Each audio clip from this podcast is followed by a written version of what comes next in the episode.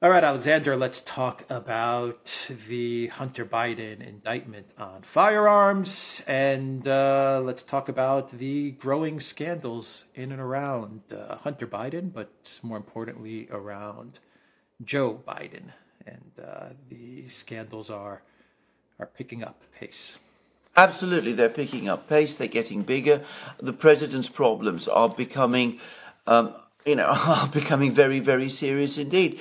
So um, you can track this from what's from what some important people are now saying. But let's first of all begin with Hunter Biden. You know, we had that sweetheart deal of a few weeks ago, and it collapsed in, when the judge made it pretty clear that she, uh, she was very unhappy with it.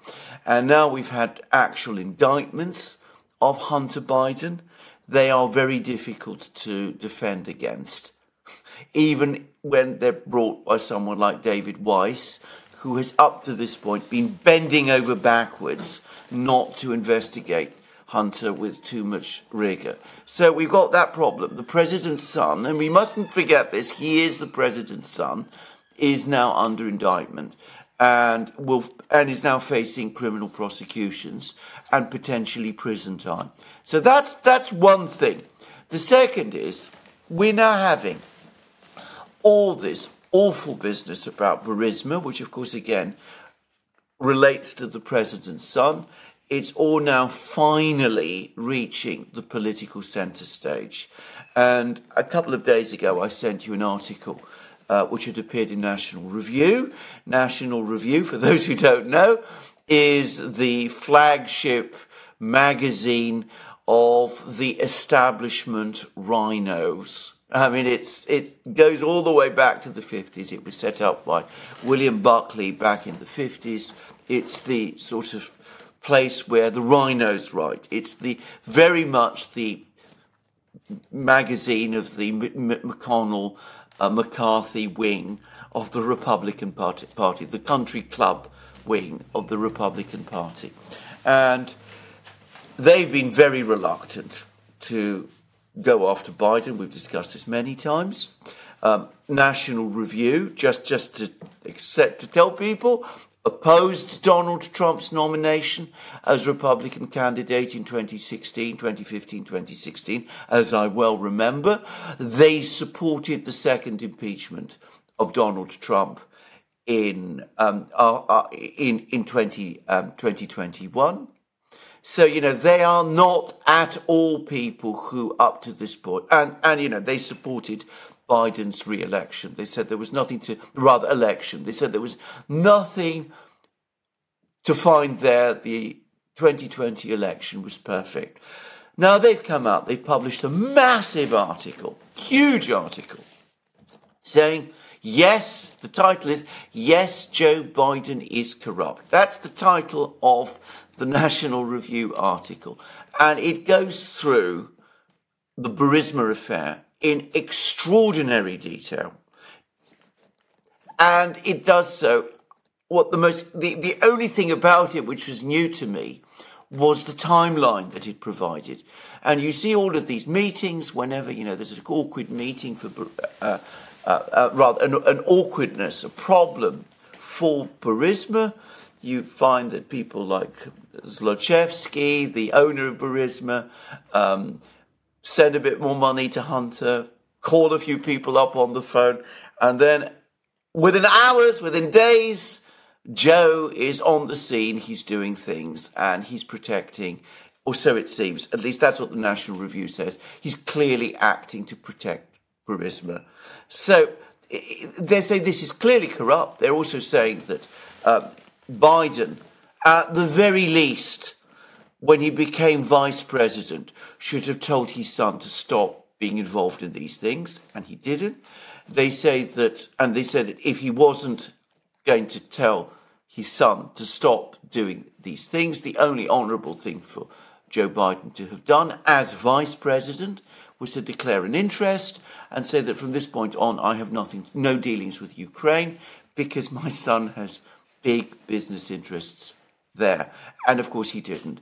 And of course, they talk about the money that passed and all of those sort of things. So that appeared in National Review. And I sent it to you, and I said it looks to me as if the McCarthy wing has now decided to support the impeachment. And sure enough, the very, just a few hours later, McCarthy announces that there is going to be an impeachment inquiry.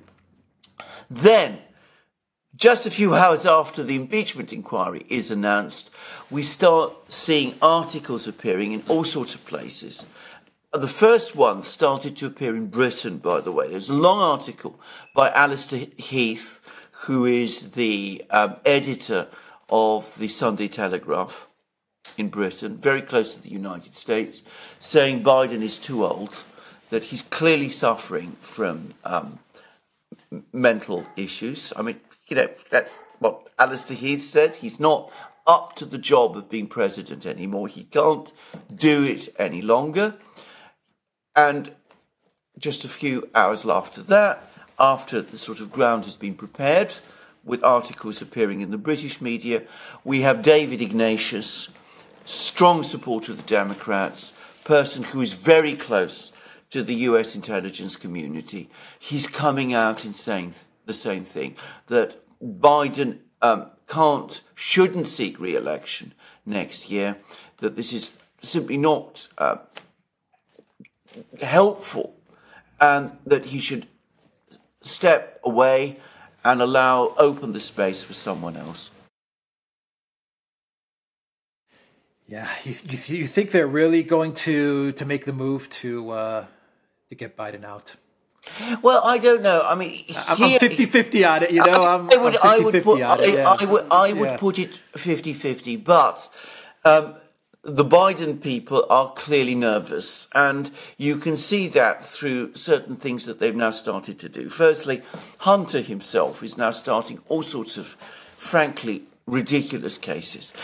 I mean, he's brought a case against Mr. Isaacs. You remember we interviewed him, uh, the man who, the laptop repairman that he gave the laptop to. Um, he's saying that Mr. Isaacs breached privacy law by publishing information on that came out of this laptop. But of course, he won't admit at the same time that he's making that claim that the laptop is his.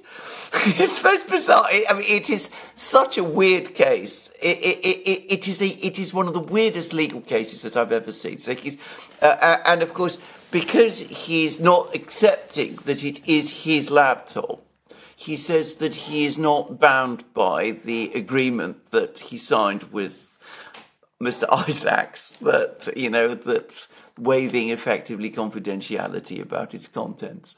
I mean, it's, it's, it just doesn't make any kind of sense. I mean, it's, it, it, it's risible. I mean, it is, it is a ludicrous case. But nonetheless, he's brought it. He's brought a case against someone else who I gather published more information about him um, on his website or his YouTube channel or something of that kind. He's, he's, he's busy doing those kind of things. So that, I would suggest, is a sign of nervousness. It's an attempt to use the courts to silence people in, a, in advance of both cases that, Hunt, that have been brought against Hunter himself and in advance of the potential impeachment inquiry. That's what it looks like to me. But the other thing they've done is they, they've got, I think it's the White House, and this is really most astonishing. It's not the me, it's not Biden's own team, but it's the White House.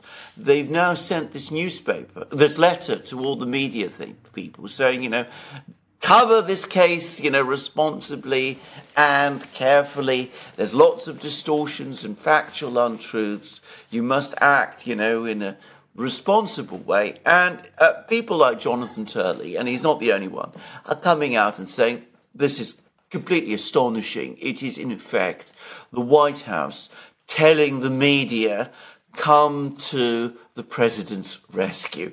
We need your help because all of this, you know, the walls are closing in. Yves Smith, by the way, uh, Naked Capitalism has done a good piece about this as well. So read the pieces by Yves Smith and by Jonathan Turley on this because they've covered all of this well. So the the the the, the, the Biden team are worried. I mean, they're worried about all of these calls. I think the one they're probably worried about most is the one, however, from David Ignatius. they've got all of these cases closing in, but they've got a clear sign from someone like David Ignatius that he's been talking to people in what we might as well call the deep state. And they're unhappy with Joe and they want him to go. And that's what they're signaling. And I'm going to suggest that there's two reasons why the deep state or those kind of people are unhappy with Joe. One is that they're starting to worry that Joe can't beat Donald Trump in the election next year.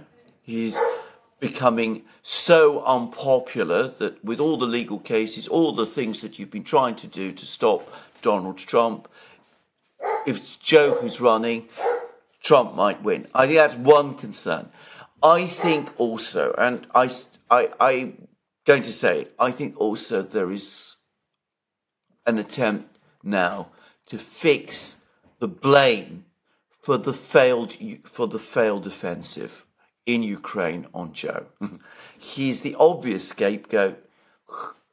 The offensive hasn't succeeded right at the start of the offensive, I remember reading an article. I think it was actually on, in Politico. I said in my channel that it was Washington Post, but in Politico about how nervous Biden was about the offensive. That you know, he felt that a lot uh, of his political capital was invested in it, and of course the offensive has failed. And we see that he's right to be nervous. Political support for him in Washington is starting to crumble. And by the way, um, I read another piece, this is about a week or so ago, by Andrew Cockburn, who's presumably a member of the dynasty of journalists who come from the Cockburn family. So, again, a pretty establishment figure. But he was saying that at the Vilnius summit, the NATO summit in July, the Europeans were absolutely shocked by the condition in which they found Biden. They were you know, astonished by how he came across and the deterioration that they saw in the year since the previous NATO summit. And, you know, that might have been because of stress, because the offensive wasn't going well. But the fact is, stories like that are circulating. So I think altogether, things are not looking good for him. But I don't think he's going to go willingly. I think he's going to cling on and fight as hard as he can. He's putting a legal team together to to defend the impeachment. The word is they're going to be very aggressive. We see the message that has been sent to the media. The media has consistently backed Biden up to this point, and I don't see any reason why that should change. But things are beginning to look worse for him. And I can't help but think that they're going to continue to deteriorate, especially if this impeachment inquiry really does take off and we start to see more and more information trickling out about the kind of things that Hunter was up to. Yeah, uh, Dr. Jill will not let Biden uh, uh, remove himself. That's what I think is going. On. I think she wants Biden to stay in uh, yeah. in office anyway. Well, um, true, yeah. You know, I, am I'm starting. I think she likes the, the, the White House a lot more than, yeah. than he does. Um, I I'm starting to think that uh, the trip from Zelensky to uh, to DC is is actually a setup in a way, because last year when Zelensky was in DC, you know, it, it helped Biden. It helped build up Biden as this foreign policy, you know, uh, master, foreign policy genius, destroying Russia by by using Ukraine to destroy Russia. But I, I think now, Biden and Zelensky, those two together, that's not going to help Biden at all. No, so I, I, I don't know. I think someone may be maybe manipulating this to uh, to further degrade Biden's position because the media will support Biden until someone who is on top of Biden, you know, someone who's really pulling the strings, tells the media no, uh-uh, you're not you're not supporting this guy anymore. We have seen some of the mainstream media outlets, I'm thinking CNN, they've started to talk a little more openly about all the corruption in and around Biden. And when you talk about the corruption around Biden, the alleged corruption around Biden, you know, one country is on the top of the list consistently over and over again, and that country is Ukraine. Absolutely. I mean, he's, he's knee deep in Ukraine.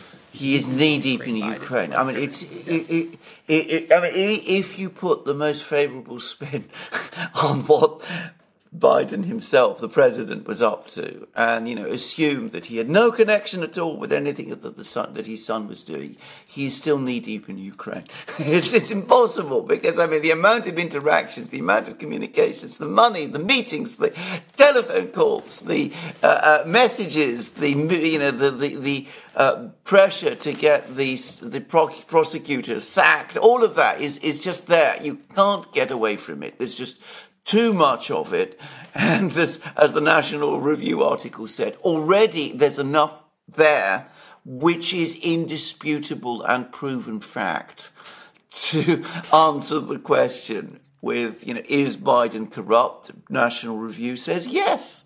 So, and we know that there's an awful lot more to find. And National Review actually said that. they said there's an awful lot more coming. So, I mean, you know, they know, presumably they know what there is. And we haven't even started looking at other places like China, for example, where the money is going to be much more.